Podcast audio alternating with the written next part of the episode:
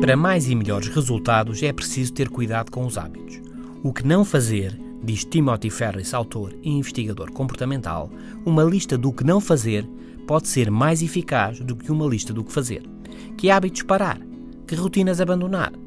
O que não fazer modela em boa medida o que fazemos. Ora, aqui estão algumas sugestões de hábitos profissionais a evitar.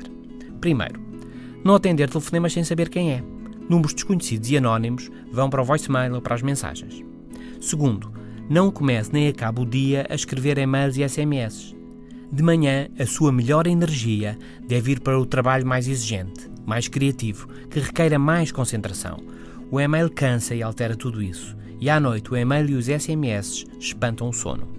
Sobre o e-mail e SMS também é importante ser disciplinado não os verificar constantemente, mas de vez em quando, entre tarefas, em momentos pré-definidos, a meio da manhã, ao fim da tarde, etc.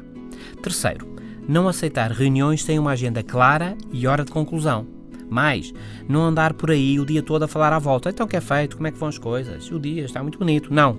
Ir direto ao que conta. O que há de novo? Que projetos tens em mãos? O que melhorar no nosso trabalho? E por fim, uma última sugestão aconselha Ferris no livro The 4-Hour Work Week, a semana de 4 horas. Lembre-se da regra 80-20. 20%, dos seus clientes geram 80% dos seus lucros. 20% do seu trabalho gera 80% do seu impacto. E é aqui que se deve concentrar, porque, é claro, 20% do seu trabalho também gera 80% dos seus problemas. Simplifique e deixe o que não interessa. Clarifique e concentre-se no que faz a diferença. Este é o novo normal. Bom fim de semana.